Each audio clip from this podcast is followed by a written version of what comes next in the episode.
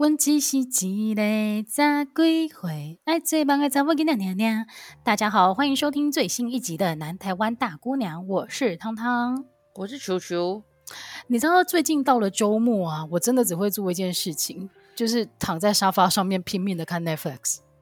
哎，我我觉得我最近有点，因为有些东西不得不看，比如说像之前《人选之人》，因为我同学跟我说我一定要写，他就说我就是这个我就有看，然后另外一个就是因为要今天的题目，所以我就看，我欲罢不能，我我、oh. 而且我可是我没有办法很认真的一直看完，因为我觉得边看会边觉得很生气，太痛苦了，太痛苦了。但是这个我晚一点再讲，但是我今天想要先分享，就是我这个周末看了好多集的那个《车贞淑医生》哦。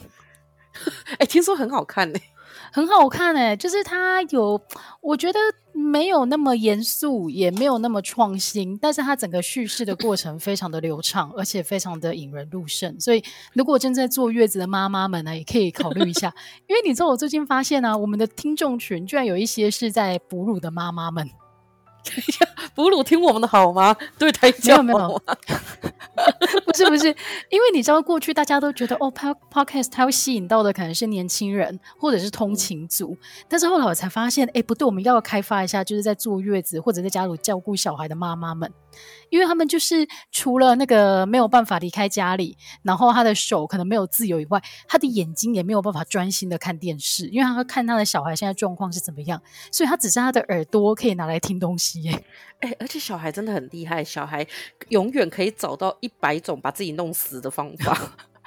对，所以他的眼睛就是没有办法追剧因为他没有办法专心，所以他只能就是听声音，然后 podcast 的那个长度差不多是三十到四十分钟，就是差不多喂一次奶的时间，你知道吗好惨啊、欸、我之前在听一个叫讲真实犯罪叫 True Crime， 然后他们每次都是两个小时的节目，因为他们讲有够久、oh. 结果呢他发现他的听众有一大部分是刺青师、设计师还有哺乳中的或是要喂小孩，然后说他们戴着耳机就可以隔绝一点小孩子的吵，然后因为他你用很很很很好笑的方式，比如说他们在帮、呃、都会帮他们犯取名字，然后都一直叫他们几百郎，所以妈妈会觉得很舒压我想说我们一直骂脏话是不是妈妈也会觉得舒压可能会哦，真的他不方便讲，但是有人帮他骂的时候，他觉得蛮舒压的。但是，但就讲回来啊，就是你有发现，其实 Netflix 它改变了很多大家观影的这一种习惯吗？哦，对，我觉得有。我先讲一个比较不好的习惯，就是我发现我身边有一些人看到某一些电影的时候，会觉得说，嗯，这部大概两个礼拜后就会出现在 Netflix， 哦，就不会去看。对对对，就是跟就是戏院就是侵蚀到他们的票房这件事情也是有影响，但是我觉得对我来讲最大的影响就是啊，以前你会很安心的在电视上看韩剧，但是 Netflix 自从他开始投资韩剧或者其他亚洲的那个电视以后啊，我就发现那个尺度都有一点大，就是、嗯床戏或者是暴力血腥这个的成分会比以前来的高，所以很多时候我在看人家推荐说哦最近有哪一出韩剧很好看的时候，我还要特别想一下，就特别去查一下他们一些就是例如说十八禁的剧情，我就不能在家里的大电视看，我就只能在自己的手机上面看我说啊，还有一个习惯是一，因为以前都是这样，日剧大概十集、十一集或十集加一个 S P， 然后韩剧大概就是二十集，所以就大家都说韩剧会比较拢的在介绍一些事情。但是 Netflix 台剧就不用讲，台剧有三四十集以上，然后日陆剧也是。但是呢，我觉得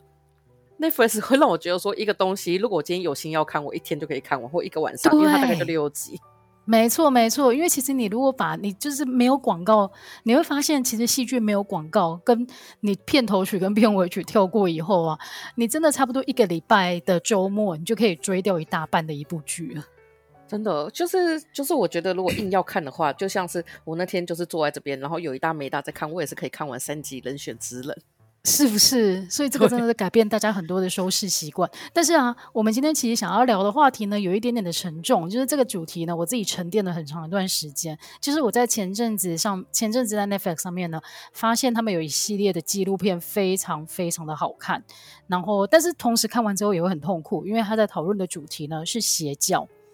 所以其实呢，那两三部纪录片我已经看完很久，但是我都一直没有勇气去谈这件这个主题，因为我觉得它有一点点太沉重了。我觉得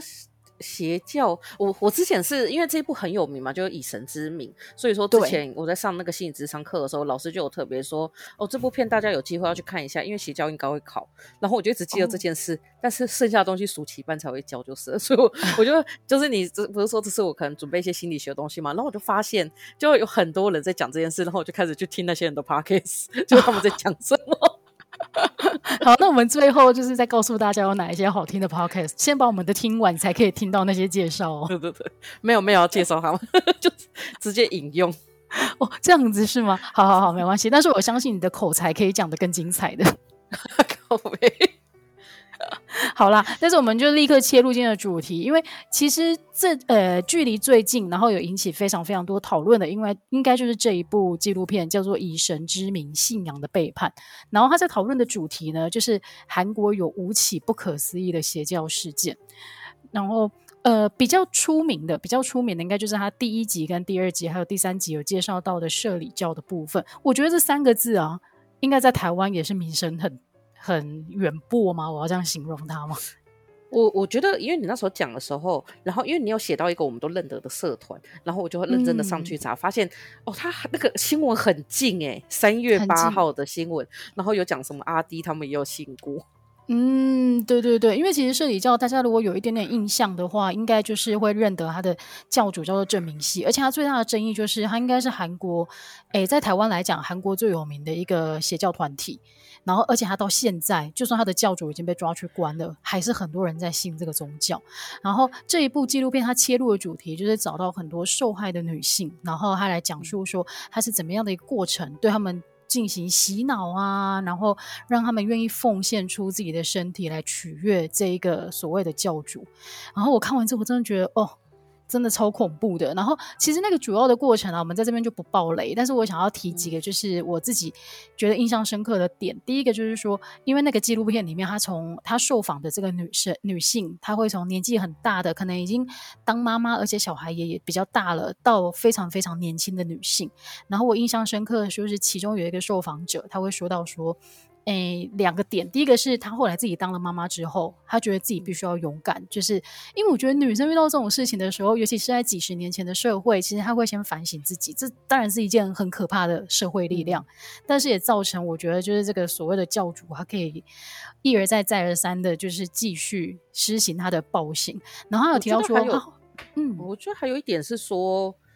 就是这个教主，我觉得一个是你讲社会氛围，我觉得一个是其实这个教他大部分都在台湾的大专院校，而且特别是很高的学校，就比如说类似台就首尔大学啊、延世大学，嗯，就是高丽大学，所以我觉得他们可能又会有另外一种想法，就是说我读那么好的学校那么聪明，我被人家骗我好丢脸哦。对对，这也是另外一层的社会压力。但是很多人真的其中一个就提到说他后来自己当了妈妈之后，他就会觉得他必须要为他的小孩勇敢，所以他才站出来。然后还有另外一个我觉得他形容的也不是形容，他自己觉醒的那一刻也让我觉得印象深刻。他就是说因为他后来看到有不同的女生站出来说他曾经受到这个教主的性侵，然后他那个时候就仔细看这个女孩她的年纪，他就想到说天哪，他那个时候自己是受害者的时候啊，出来目前看到这个女生受害者她可能才刚出生，所以他就会开始对他就会开始反省自己说如果当初几十年前我可以勇敢一点的话，可能后面就不会有这么多人受害了。嗯哦，我我是我是我印象深刻的是一个点，就是因为他不是都会说什么哦，你要跟，因为他是弥赛亚的化身嘛，所以你跟他就是他的身体可以用来治疗你，就那种邪教很常骗人的，就是说什么哦，我们就是做性器交合可以帮你做很多很多事情。但是我觉得其中有一个我觉得印象深刻，就是他说他到了确确认子宫癌的那个一刻，他就想说可是我不是都有被治疗吗？就我觉得那种真的是、哦、就是你会觉得说他真的是深信不疑，然后对，直到就是那一刻他才突然发现哎，这一切好像都是都是都是假的。对对对，就是我原本深信不疑的一个最主要的原因就是我希望可以得到祝福，得到我希望有的健康、嗯、或者是家庭健全什么的，但是在那一刻他发现原来带给他做最大的祸害就是他本身这个信仰。我觉得到那一刻才醒来真的还蛮痛苦的。对，因为因为我就是在搜收集资料过程中，其实这就是一个还蛮有名的邪教现象，就是说因为人都会有一些害怕担心，就是你会对于某些东西没有安全感，比如说对于生对就是你如果得癌症，你对于生命要消失这件事会很没安全感，所以这时候如果有人跟你说、嗯哦、我做某些事情可以帮助你解决这个不安全感的话，其实你就会深信不疑，你会跟他产生情感的连接。所以我觉得这个女生是到她可能之之前可能对自己的身体或者是不是，有时候因为像我有个同学她妈有乳癌，然后她就是会接触很多乳癌的资讯、嗯、她那时候就觉得说天哪我会不会有乳癌，所以她在二十六岁前就结婚生子，因为听说二十六岁前结婚生子可以降低乳癌发生几率。这件事情有科学依据吗、啊、这个是有科学依据，但是它只能降低三成、哦、所以也就是说这个世界上的乳癌还有三成是完全不明原因，你多健康都没有用，它就是会出现、嗯、然后因为那时候她做这个研究、嗯、结果她就说她那个时候就因为太太紧张就去做这件事情，然后我那时候就很跟他就是说哎、欸，天哪你这真的是非常信乳癌，就是会什么什么的。他就说对啊，如果他那时候跟我说如果这时候有一个宗教出来说我做什么事情不会得乳癌的话，他可能就会去信那个宗教。嗯，所以其实你生命当中你的思想里面有一个弱点被抓到的话，就会是任何的宗教可以轻易的掌握你的一个关键、欸、对，而且你刚刚说到年纪很小，我那时候看他们在调查说不是说还有小学生吗，很恐怖啊，我真的觉得超恶心的，我也真的是觉得超恶心。而且如果是小学生的话，因为我看他的一个很有趣，不是很有趣，就一个很可怕的点是他不是一对一，他是一对多，多所以这这么多人同时不觉得你，我觉得如果看到自己年纪比如说我都成年相仿的，我可能会觉得说哦好吧，这可能是一个理所当然是。可是当你看到一个年纪这么小，小到一个他可能是应该在学校里面跑跳的人，然后今天在这里被性侵，你怎么不会觉得很怪？对，就是一切都非常的不可思议。而且因为你刚刚讲到所谓信徒如大梦初醒的那一刻，其实还有另外一个关键，就是呃，这个正信教主他后来因为在韩国就是一直被起诉，然后大家要通缉他，所以呢他就逃到了海外，然后他的据点就是在香港。然后在香港之后呢，他你知道他就是躲到那个，我觉得那个也不算躲啦，他就是可以找到自己的基地，然后在那边就是继续哦，让从韩国国内的人就是挑选那种身材非常身材高挑，然后外貌出众的那种信徒送到那边，让他继续开后宫。然后我就觉得这件事情非常的恐怖，然后、呃、很多信徒会有有一部分的信徒后来谈到说自己觉醒，就是因为因为他在香港也受到通缉，所以呢香港警方也有去抓他，结果他们把那个教主抓出来的时候，他非常非常狼狈的，就是你知道就是衣衫不整，然后整个人看起来就是面容憔悴，然后都没有以前那种英气焕发的感觉、嗯、所以很多教徒他醒来的那一刻是觉得说哈，原来我心里面那种高大上的形象，其实他现在是一个落魄的过街老鼠、欸。对耶，我我现在突然想到，耶稣最后不是也蛮落魄的吗？哦，真的吗？没有吧，他是在……我就看看好，我觉得圣经的故事我们不要乱碰，因为我们没有很熟悉。对对对，我跟你讲说是，就是我是想到那个图啦，但是就后来想想也是啊。但你刚刚讲到一个就是尺度很大这件事，我真的有被吓到，因为我觉得里面很多影片的片段，我都想说、哦、天哪，这个在Netflix上面是可以。在网络网络的这种影片已经可以被允许了嘛？对啊，因为它是真实的，女性是直接女性是裸体的状态。对、啊，而且我而且我觉得就是这几幕让我觉得说，天哪，好险我是在自己的 iPad 上看，如果是在大荧幕上看的话，我妈会以为我在看 A 片，而且还会以为看东京热之类，因为太像了。我觉得这才最可怕，就是他们在拍这个影片的时候，居然每个人是觉得神圣不可侵犯的，就觉得哇，我被侵点到了。对啊，所以但是你又可以想象啦，因为所谓的偶像崇拜不就是这么一回事吗？因为像很例如说一个嗯至高无上的偶像，他下面有很多很多的信徒，但是今天当有核心的干部跟你说呃，我们的教主想要单独见你的时候，你被挑选到的时候，你心里面难免会有一点点就是虚荣、开心，然后使命感，这些应该都会有吧。啊，其实跟那个有在研究运动社会学的人会研究说，有一些女生不是女球迷不是很喜欢，就是他们觉得跟球星睡过是一件很至高无上的事情，这个其实是差不多的心态、嗯、就是你会有一种自己比较特别独一无二的，然后因为你透过你的身体跟他达成某一种亲密上的结合，就所以你的地位会更崇高。我想说的是这个、嗯我这个部分应该是类似的，但是哎，但我觉得还是太可怕。然后这件事情呢，一开始我看的时候都觉得哦，那就是在韩国发生的社会事件，但是后来呢我才发现哎，他这个宗教整个有蔓延到台湾来，而且非常久以前呢，他第一次引起轩然大波的是在 20, 零三年的时候，我的资料 key 错了。二零零三年是今年吗？没有，二对，不好意思，二零零三年的时候，其实台大跟政大，就像球球一开始有讲的，他都专门挑名校，然后有上百名的女学生受害。所以其实这个傻眼、欸、超傻眼，然后所以这个教主他目前在台湾仍然仍然是一个受通缉的状态，直到二零二七年才会解除。而且我记得他那时候里面讲的一个最大的转折就是在台湾，其实我当下看到有一种天哪，好阿呢哦，就是台湾先发先做这件事情。哦，你说转折是因为他在台湾闹了一个很大的风波吗？对对，因为我那时候看的时候，他就他不是有那个时间线嘛？因为我是最近才开始看，然后他就讲说，就是有一个最大一九九九年，他就是在海外传教嘛，就是在海外就到处睡，就是然后到处就是犯罪。就他用说最大的转折就在二零零三年，台湾爆出了就是他在台湾就是就是性用性的方式胁就是侵犯了一百多个女生，然后说这件事情后来就传回去。嗯对，韩国里面，那我就觉得说天哪，台湾真的是我们好猛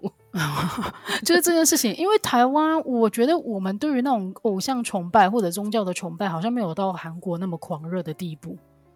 我, 我自己的感觉。我们现在的最大的偶像崇拜大概就是崇拜蒋经国吧，蒋中正蒋中正跟蒋经国都是都是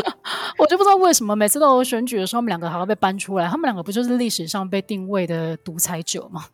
我觉得我们大概就是我们对那些人大概来讲就是也是跟撒旦一样吧，信奉撒旦的存在好了，总之我觉得选举又快到了，我们的节目又即将出现很多素材了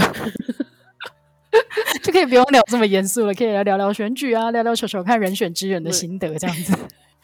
但是、啊、但是我真的真的是我真的是觉得这些学校学校里面真的很容易出现邪教。嗯，对，因为后来呢，除了台大跟政大以外，我自己就是在想起，就是其实大概在十五年前左右，清大跟交大也出现的一个社团，它的名字叫做大梦力社。然后那个时候它出现就会比较具争议一点，因为听说他们会在学校里面就是把单独在走路的学生拦下来，然后就是进行传教的方式，但是它也没有到胁迫，只是你是一个大学生的时候，你明明就是走在路上被两人组拦下来之后，他可能要跟你讲一个多小时的话，你难免会有点反感吧。哎、欸，我有被拦过、欸、就是他后来总共我在那里跟他耗了两个多小时，就因为我那时候我大一的时候不是每个礼拜都要回家嘛，然后他就是耽误我大概五点多就离开了，然后到八点多才能坐上车。反正我跟你讲他们真的很他们真的很可怕。你知道我在哪里被拦的吗？在那个就是公医前面公公医馆、哦，就是风很大的那个地方对，我想说他妈我在那里站着跟你聊两个小时，我就回去，然后就有两个人就说呃，上同学你好，我们想请问你一个问题，然后我就跟他说我没空，然后他就是你知道他们就是那种会全方位把你所有的就是路全部都拦住了人，然后他拦住以后他说真的只要借用几分钟就好，然后我就想说好吧，然后我就在那里，他就说你信上帝吗？我就说我不信，他说那你有什么信仰然后因为当时我真的很穷，我就跟他说我信钱，就是只要是钱我都信仰、哦、他就说钱是恶魔，我说那你把你的恶魔给我，就我那个时候还幽默出来哦就是就是前几分钟，然后后面他就开始一直讲上帝有多好，然后我真的就是完全没有办法。他们最厉害就是说你怎么反驳他们都会再用别的方式来跟你讲，然后就这样耗了两个小时，然后最后我就拿起手机，然后边打电话边讲到跟我骂，然后撞开他们。哇，你真的是用暴力暴力的方式解脱这一切就是我要崩溃。而且我觉得他们都找那种瘦弱的女生，所以我前面真的是有点不忍心。然后后来就是你知道这一些、哦、这, 这几个就是哦，真是很神奇，这几个 bitch 就是他们还会因为他们不是女生嘛，他们进入女宿去传教，然后一间一间敲门、哦、我就是嗯，真是令人尴尬哎、欸。对啊，但男生好像也有男生的，但女生的版本真的很烦，我就遇到他们就很不爽。但我觉得你可以被他耗两个多小时，你本身应该蛮有耐心的了。我觉得我人很好。对啊，因为你知道我后来实际跟他们接触，然后跟我自己耳闻的，我就有点尴尬。因为我那个时候呢，其实是在学校那个负责社服务社团的一个行政单位叫做课职组不能说管理，要说服务服务学生的一个单位、啊、不, 能不能管理不能管理对对对，是服务服务他们的一个单位叫做课职组，然后基本上就是处理跟学生社团相关的事情。然后其实这个社团的学生们他们都非常的友善，例如说他们这一次去哪个地方做活动，然后就会带伴手礼来学校里面，就是例如跟大家分享享。然后里面的人还有一直都会觉得说，改天也可以来参加我们的活动啊，我们这边就像一个大家庭一样，就是都是非都是这样子的状态。所以其实你如果没有听到一些传闻的话，你会觉得哦，他们就是一群个性很和善的学生组在一起的一个社团。但是后来呢，我的办公室就开始接到外面的人抗议的电话，就是他一打来就会指名道姓说，你们学校那个社团很有问题，你们难道不知道吗？然后他就会开始有新闻啊，有新闻，而且那个时候打来的人我印象很深刻，他很生气的说，请问一下你有听过韩国的社里教吗？我就说对不起，这方面的资讯我们还要再补足一下什么的。然后他就说我可以寄资料给你啊，他们做过很夸张的事情，为什么这样的这样的组织还可以在学校里面到处流窜？然后当然然后当然后来就是他们就是开始闹上一些社会新闻之后，后来当然就逐渐消失匿迹了。但是那个时候的确有引发一些争议，因为就像球球一开始讲的，他其实都会挑一些大学然后以社团的方式来成立。所以呢，例如说今天清大跟交大的学长姐们他们组成的这个社团之后，他就回去跟高中的学弟妹说，哦，我们想要来跟学弟妹分享说一些考，例如说考指考或者是考学测的小撇步啊，然后可不可以利用那个朝会十分钟的时间这一种的，然后他们可能就进到高中校园里面去。但是他会发现那学校的师长，因为一开始他可能哦还搞不好还是他认得的学生，他就觉得、嗯、哦好啊，来分享一下你怎么考上交大的这一类的。结果他会发现他上了台之后怎么十分钟都在传教，这个应该直接立刻请他们下来。对，但是你要想哦，今天如果是一个你认得的高中的学生，你难免还是会觉得哎，怎么会这个样子？所以是后来有越来越多这样子的争议，才会让他们就是你知道后来当然哎，反对的声浪就越来越多，然后这几年好像就比较没有。但是我觉得这个在台湾不会完全消失。我我后来我刚刚就突然很邪恶的想一下，他们如果不去高中传教的话，一直在大学可能现在还会很壮大哦，因为大学生都会觉得我很独立思考，所以当我觉得当这个情况下，你会容易被骗。我自己有差点就是进过邪教的例子，就那个时候、哦、因为我有一个同学不是就很爱那个紫衣神教嘛，然后那时候他就是就找我去嘛，然后因为那时候我就觉得说我不要去我不要去我不要去我不要去，我觉得那个听起来就像邪教。然后后来呢就是真的就受就反正我就是一个被掳掳到最后我就会去了。然后反正他大概掳了我半年后就去，你知道我一去的时候所有人就说啊，是球球吗？是球球吗？是我们一直听说球球吗？然后我今天就觉得开始觉得备受尊荣。然后后来就是进去以后，那是分享会嘛，所以就有三个学长姐在上面安排上面分享。我跟你讲有够贱，那三个学长姐分享他们怎么样加入这个紫衣神教以后，然后写完论文的故事。我、哦、他妈的我我跟写不完，我真的是我跟你讲我真的起心动念，我当场就交了两百块的普团费。但是我后来离开后，对，因为我就说我真的是他妈一定要写完我的论文。但是他们就有说，他们每一个人签不签手的时候说，当初我们也不相信这个东西，谁会相信啊？这个东西就听起来就像白痴才会去加入了。但是呢，嗯、我后来就慢慢的因为就接触嘛，然后就慢慢觉得他们人都很好，而且你知道吗？谁谁谁哪个艺人也有加入，元大证券的也有加入，那个。那赚那么多钱的也加入，我就想说，哎，我难道有什么地方没看到吗？啊，我就去，就我发现你进去以后呢，你可以向教主说出你的问题，然后呢，借由打坐，你可以平静你的心情。接下来他们就会跟你说，你怎么样可以一步一步的去完成你的学业。他说，所以在这里面，我就觉得说，哎，我开始就是找得到受访者，因为他们很多都做实验，然后实验数据也都很就是顺利，然后我就是在加入以后一年内就毕业了。哇，你就立刻两百块掏出来加入、欸，超吸引人，才两百块而已。对。学生的话一年就是两千块，我那时候真的是为了我论文，就是我有先交两百块的普团费，因为普团你知道自己买，你要买那个普团才能去打坐。然后后来回来后我就越想越不对劲，我就说论文有那么快就可以写完了吗？然后我就是照例又上期望也上面求了一个签，然后期望也就跟我说还是要努力比较好。然后我就觉得说那两百块交，然后我同学就真的很烦，然后我就叫我妹去，我妹去了一个月打坐了一个月回来，她跟我说嗯，我觉得我再去可能会被吸引。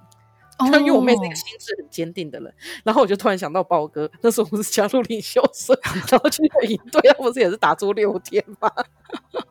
对啊，因为其实我觉得一方面就是同侪的压力真的也是一个关键呢、欸。就是如果今天跟你比较好的朋友，他一直跟你说一起来一起来，你其实到最后你真的就会去，而且你会觉得就是我朋友就是这么善良的人，所以他不会骗我。对。但是后来就的确形成了这么大股的力量啊，所以好了，我觉得大家自己心里面还是要扪心自问一点，那些听起来太不切实际的，例如你加入就可以写完论文这一种话不要信好不好真的。但是我想如果今天真的有一个说他们的宗教是就是是传教，但是是边传教边教你运动，所以加入的人都会在一年内就是瘦二十公斤，你会不会加入？你加入健身房就好了，你加入那个宗教干嘛？就是可是你就会当下就会觉得，然后他可能会用很多就什么冥想的方式，然后就开始给你很多论文，就说什么冥想其实有助于减肥，我跟你讲一定会心动哦。那我们来创这个宗教要不要？那我们两个要自己先瘦下来，不然太没说服力了说服力我现在目前是没有说服力除非我们用 A I 换脸，然后把我 P 成那个瘦身前把你 P 成瘦身后，他们可能就会很相信我觉得我们这一集聊完的那个重点就是我们自己也要来创一个宗教、欸、宗, 宗教超赚钱的、欸、邪教是不是？好啦，然后第二个呢，第二个因为其实我刚刚提到这个纪录片它谈五个，但是其实我没有全部看完，因为真的太痛苦了，大家有兴趣的话可以看。然后它第二个案件呢是非常有名，因为你记得我们的神剧信号这一部剧呢，我 看, 我看了十几遍，好好看哦！真的，韩剧《信号》里面呢，因为它的基本设定简单带过，就是说韩国有很多历史上悬而不决的案件，然后，哎，它在这个剧情里面设定就是有一组可以穿梭时空的警察，然后他们通过这种共同的合作，到最后就破了几个悬案。但是其实，在真实的世界当中，这个案件是没有被破的，只是它用戏剧的方式让大家心理上面有一个依靠。我插播一下，有一个后来就是在这部播出后。因为他受到很大的重视，然后迫使警察重新去调查，就那个华城连续杀人案、oh. 就他就破案了、oh. 就是大概在三四年前 OKOKOK、okay, okay, okay. 所以真的是戏剧的力量，但是对对对，但是这这里要谈的关键就是信号呢，他在最后留了一个伏笔，就是那几个呃，警察到时候就说那我们来查查五大洋案吧，然后这个五大洋案呢、啊、这个五大洋案就是这一次这个纪录片里面谈的第二个案件。它简单来讲呢，就是有一个创办人，他叫做朴顺子，然后据称说他年轻的时候他生了一场大病，后来莫名其妙就好了，所以他就开始觉得自己就是得到了救赎，然后进入韩国的救援派，然后救援派我们到后面还会再提到、嗯、然后到了一九八四年的时候呢，因为他经营的他开了一间公司叫做五大洋，然后诶就是赚了一些钱，然后他就开始扩展自己的营业规模嘛，所以就买下了很多很多工厂，然后甚至连一些幼稚园啊还有养老养老院他也一并都有经营。但是那个时候呢，就有人又有一些信徒后来回想起来，他觉得说其实那些工厂你如果去看的话，他都没有在生产，它看起来很像是有很多很多货架，然后都是买别的工厂已经制造好的东西来摆着，所以其实就有点像障眼法，然后大家就觉得很奇怪。然后再来就是也有人后来跳出来说，其实呢他虽然说表面上经营了很多幼稚园跟养老院，但是他在里面其实是把加入的信徒跟他们原本的家人的关系是弄得很疏远的、嗯、例如他就会开始控制说其实你们都不是彼此的家人，我才是你们的妈妈。这也是很典型的邪教，邪教就是会叫你就是断绝自己的原生所有的关系，然后要你加入他们，你之后你就会没有办法离开他们。对，然后后来呢他就有一些例如说有的信徒他是一整个家庭都一起加入的嘛，所以他就会开始把他们命就是把他们关在小房间里面，然后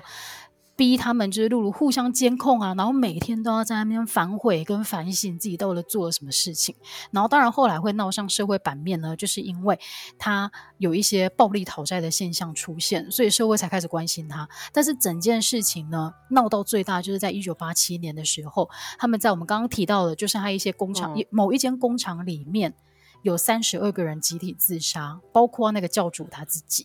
只是因为对只是因为他们集体自杀的这一个状态非常的诡异，因为他们是在工厂的天花板的诶也不是天花板夹层，应该是阁楼，所以大家可以想象、嗯、如果你是在阁楼里面的话，你的高度其实不高，然后你如果是以上吊的方式的话，其实你是没有办法那么那么自然的死去。所以后来警察开始调查之后就分成两派，有的人认为说他们是诶先被毒死，或者是总之就是先被谋杀之后才一个一个搬上去，那有的人会觉得说这样太累了吧，是有这个力气，然后有的人就是坚持说、哦、他们应该是全部都已经上到那个诶阁诶诶诶阁楼嘛，我要怎么形容，就是上到那个上面的小空间之后才集体被杀害。但总而言之这件事情也是沦为一个悬案。然后纪录片其实蛮好看的部分就是他有把那个警察调查的时候双方对决的那个状态就是演出来，然后你就会觉得哇两边都越看越有说服力，但是这件事情还是没有一个定论。然后为什么我觉得应该是吃、嗯、应该是可能是像那个我之前看过一个美国的也是这种集体自杀案，我有点忘记它是什么，反正就一个村，然后他那时候是会让他们在事前喝一种类似圣水的东西，我在想说会不会里面有掺安眠药，所以当他们脖子在那上面的时候他们没有力气把自己支撑起来。嗯，好吧，那越讲越像犯罪、嗯、对啊。但是后来呢，为什么我们刚刚一开始会提到他所谓的救援派，因为大家如果有印象的话，前几年、啊、韩国发生一个很大很大的公安意外，叫做那个世越号的沉船事件，然后在那个时候其实大家就有提到献祭这一种比较邪恶的说法，然后这件事情 就, 就被连接到韩国的救援派，也是有点类似那种宗教组织的这个团体，然后所以这件事情大家又唤起了哦，韩国曾经发生过五大洋案这件事情。欸、因为我记得四月号那时候就是出现那个 Triple 集配，就是那个举族集会嘛，然后就后来就把那个看他们那个总统叫什么名字，朴敏惠、哦、朴槿惠、哦、朴槿惠弄下来。对对对，反正就是那个事件也是影响韩国各个层面很很广。但是我前几天看新闻，其实发现他们韩国有一个很大的宗教叫做统一教，然后它也是、哦哦、对备受争议，然后听说他们又在进行那个集体结婚的那个仪式。哎，讲到集体结婚，那个紫衣神教呃紫紫色教派好了，这样讲好像不会被揍。他们也有类似那种，就是你进去以后，其实我觉得教会是不是有这个习惯，就是你只要进去以后，你很容易在跟教会人结婚，因为他一进去就很积极的帮你介绍对象。哦，真的吗？就我朋友那时候也是被积极介绍两个，我觉得什么都不如他的对象，然后他们就一直说这个人最适合你。所以，因为对他们来讲，如果夫妻都一起在那个教会的话，当然就是连结最深啊。但是你也不可、啊、但是你也不可否认，就是如果今天两个人都同时加入同一个教会的话，那表示他们价值观上面是相通的啦，所以可能也会是适合的对象、哦欸、但是讲到刚刚那个大兵，我想要补充一个，就是之前在清大的时候我修过一堂课叫圣经与人生，它是堂大良课，然后是我记得是数学系的教授出来开，然后那堂课反正就很扯，那课老师有时候放了一个那个影片给我们，那影片就是有一个人他瘸了他瘸了二十几年，然后呢在一个教会类似教会的那个祭典上，那个上面的牧师还是什么神父忘记，就是跟他说你绕着这个火台绕七圈，就你知道绕到七圈绕完以后他站起来了，他的脚掌起来了。真的假的？然后我那时候觉得靠北勒，超不可思议。就我跟你讲，因为可能他有剪过片但我不知道，可是那当下你真的是看到他那个瘸的脚是长出来了，当下我真的有一种很想受洗，因为我觉得太酷了所以你看每个人都会有一个点就是让你加入的原因啊。对，重点是老师怎么可以用课堂的资源，现在想想怎么可以用课堂的资源来讲这件事情呢？因为他的课叫圣经与人生，所以他也没有脱离他的课纲，你知道吗？对哦，要跟大家讲最后我拿了九十四分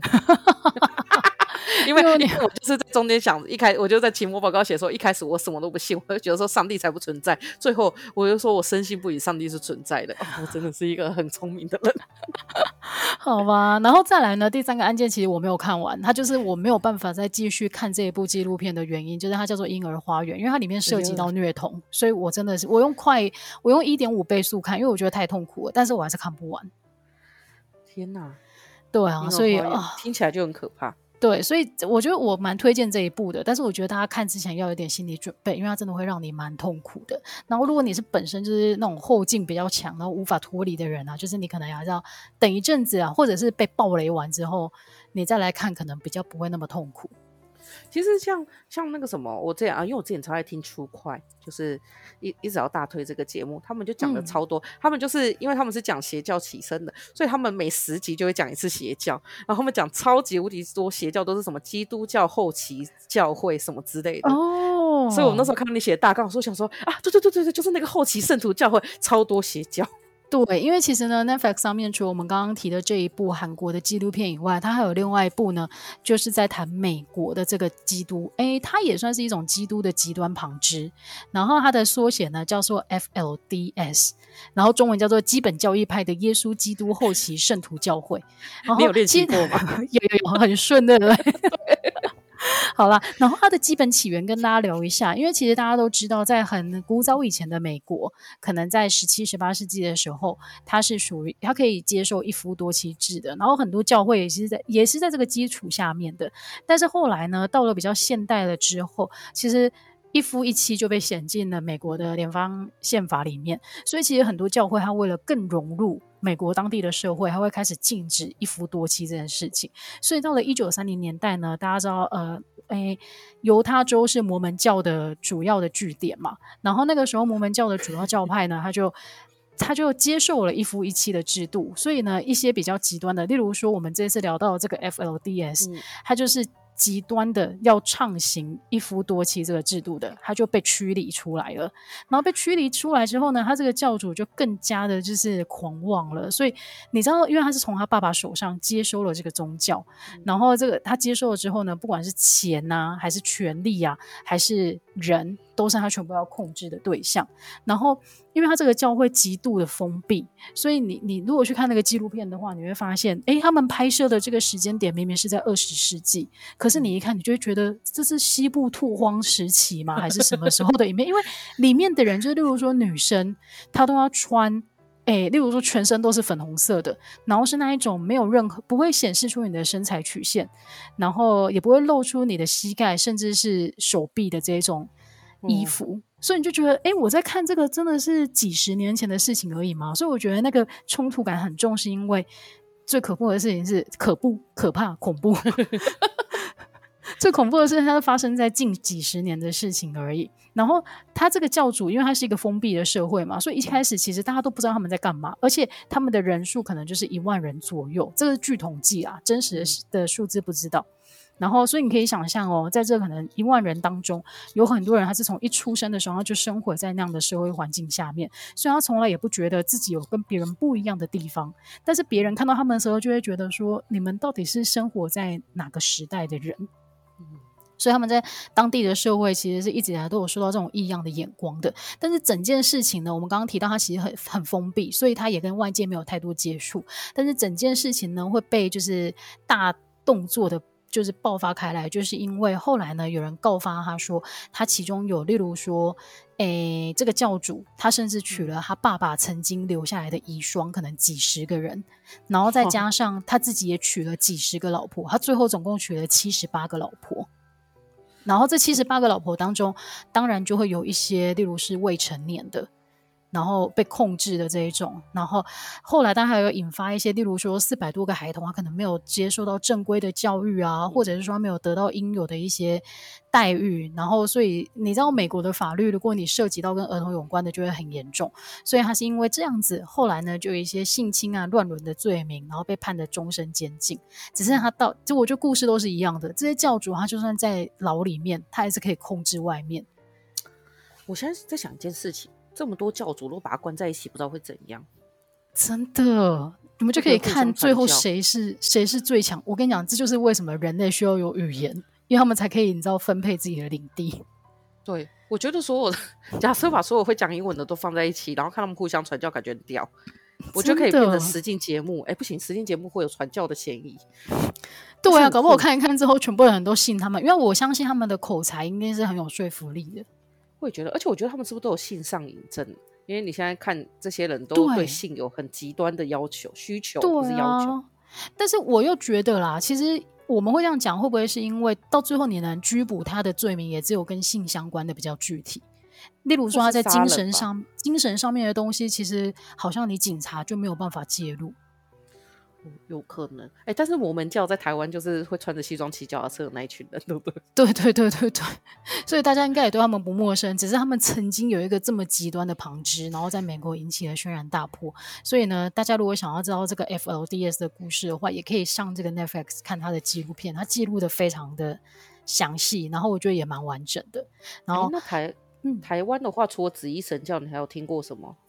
其实我觉得紫衣神教虽然说我们一直用比较戏谑的方式在聊，但是我必须说他们已经算是比较透明的了吧，因为我今天听到的故事我觉得都比他们可怕太多了。但是我觉得我虽然这样讲 很, 很简单，我觉得美国不意外。你知道就是美 Netflix 上面有曾经上过一个节目，是那个佩佩跟我们讲，他说在美国还是有高达好像几千几千万的还是几万人吧，我忘记了，是深信地球是平的哦，然后他们还有自己的 seminar 跟论坛。我想说、oh, 怎么可以那么疯，因为这是一个自由的国度嘛，对不对所以什么事情都是有可能的。但是其实我觉得台湾也很自由啦，所以我今天节目最后 几, 几分钟的时间就是带大家来看几则那个台湾的也是邪教的。我觉得第一个让我觉得最难过就是前几年清大的那个学姐，资工系的学姐，就是庄静姐、哦、她毕业之后，因为我不知道大家对他熟不熟悉，但是我们那个时候在学校的时候他就已经很出名了，因为他本身是天生的视弱患者，但是他其实没有